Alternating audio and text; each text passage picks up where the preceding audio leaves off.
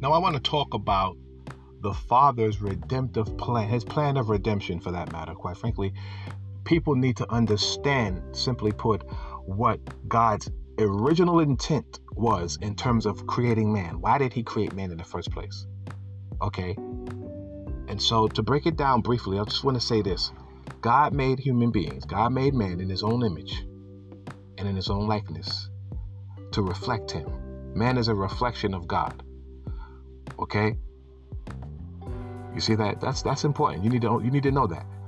When man was brought out of the out of the ground, out of the dirt, right? And he opened his eyes. He saw God, and God saw him. The Father was standing right there. The Lord Jesus was there. The Holy Spirit was there. And they beheld the man that was made in their image in their, in their, in their likeness. But remember, remember, the Bible says, the Bible says, God said, let us, plural. Now, come on, somebody. Shout amen if you believe it. Plural. It says that God said, let us, us, that's key, let us make man in our image. Uh oh. So that that right there, that just destroys a whole lot of people's bad theology. We got to go with the Bible, baby. We got to support the Bible, beloved. We got to stick to the Holy Writ, the Scriptures, and what the Bible says. Thus says the Lord out of the Bible. Don't follow tradition and follow man. Follow what the Bible says. The Bible says the Father, the Son, and the Holy Spirit were involved. The Godhead, okay, one God in three persons was standing right there. They beheld the man. They created the man. They brought the man up out of the ground. They brought the man up out of the dirt. And the, the Bible says God breathed into the man's nostrils the breath of life. And the man opened his eyes. He became a living soul. He saw God face to face. God saw him face to face. God brought him up out the ground. He was standing as a grown man made in the image of God. But that man and his wife would later commit treason.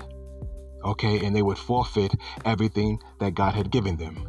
All the dominion, the authority, they were anointed and ordained by God and commissioned by God to rule over the world as gods, as kings, to have dominion and rulership. The Bible says we are gods. Jesus told the Pharisees in his day, in his ministry, he said, We are gods. Have I not said in the law that you are gods, children of the Most High? Psalm 82 6 the book of Psalms, chapter 82, verse 6 says that we are gods, lowercase g, children of the Most High. Okay, that is because God made us in His image. The Bible says we are partakers of His divine nature, having escaped the corruption that is in the world through lusts. You see that? The Bible says we are heirs of God and joint heirs with Christ, seated with Christ in heavenly places. You see that? So, therefore, God did a very significant thing when He created man. And He made man to have. He gave man authority and dominion and power. He gave man rulership over everything else he created. Okay, he didn't create the animals in his image. Come on, beloved.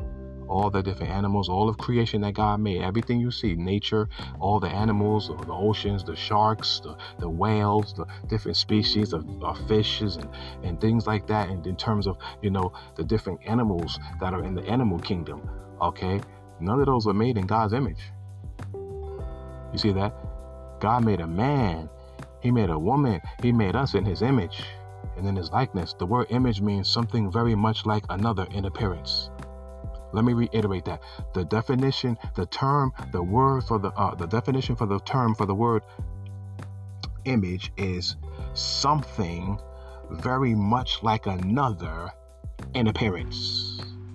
So if God made a man in his image, that means that man was very much like God in appearance. That man looked like God. So that's what it is. All mankind, black, white, green, red, yellow, purple, all people have worth. All people, all nations have worth and value because God made man in his image. We are made in God's image and likeness. It is what it is. You see, but this man committed treason and rebellion against God. They committed a sin, a transgression and what happened is they forfeited, they lost the dominion, the title deed to the earth, the crown, the scepter, the authority, and everything God had given them. They gave it over to Satan and to the demonic forces, the fallen angels. And so the devil began to be the the, uh, the God, the king, or the prince of this world. He got that title from Adam. Adam and Eve was the rulers of this world. They had dominion, they had authority, they had power. The Bible says, let them have dominion over the fish, the air, the animals, everything. That's what the Bible says. God gave dominion to Adam and Eve. But they lost it and they gave it over to the enemy, the wicked one, the rebel, the devil. And that's why Jesus called him the prince of this world. The Bible calls him the God of this world. He got that title from Adam because Adam and Eve, they were the gods of this world. Lowercase g, Psalm 2, Psalm 82, 6. They were the rulers. They were the ones that had the, the authority. They were the stewards. They had stewardship. They had supervision. They had authority and power. They had rank. They have they had governance and rulership and royalty over the planet, and everything was under subjection to Adam and Eve. But they lost it. But this is what the key is. The key is the whole human race inherited that sinful human nature when Adam and Eve later died because God told them that they would die that came to pass. They later died. However, that nature, that sinful nature, death, all that other stuff, sin, everything, all that, Christ came to redeem us from that, to deliver us from that. So imagine the whole human race in a in a huge in a massive cage or a prison cell, a jail cell. Imagine the eight or nine billion people in the planet in a jail cell, a prison cell, if you will okay? And the correction officers the officers are fallen angels demons and the warden the, the leader of the prison is satan. And the whole human race is in prison in bondage and chains to sin and the powers of darkness. So it's christ who came with the key to set everybody to set humanity free. By paying the penalty for our sins with his blood he paid in full with his own blood. His blood is the key. When he died on calvary when he died on the cross and god raised him from the dead and so Christ, He's the one who sets the prisoners. He opens the door of the prison of the jail. And the human race, humanity, black, white, green, red, yellow, purple, all nations can be free and go free and be delivered and have the free gift of eternal life through what Jesus Christ did on the cross for every human being, for every person. This is why it's so important for people to know Christ because otherwise you will stay in chains, you will stay in bondage, and you will burn in the devil's hell for eternity if you die in your sin and you don't come to Christ. He's the only Savior for mankind. He loves you. He loves me. He loves all nations. Christ for all nations. Hallelujah. He's God's Lamb.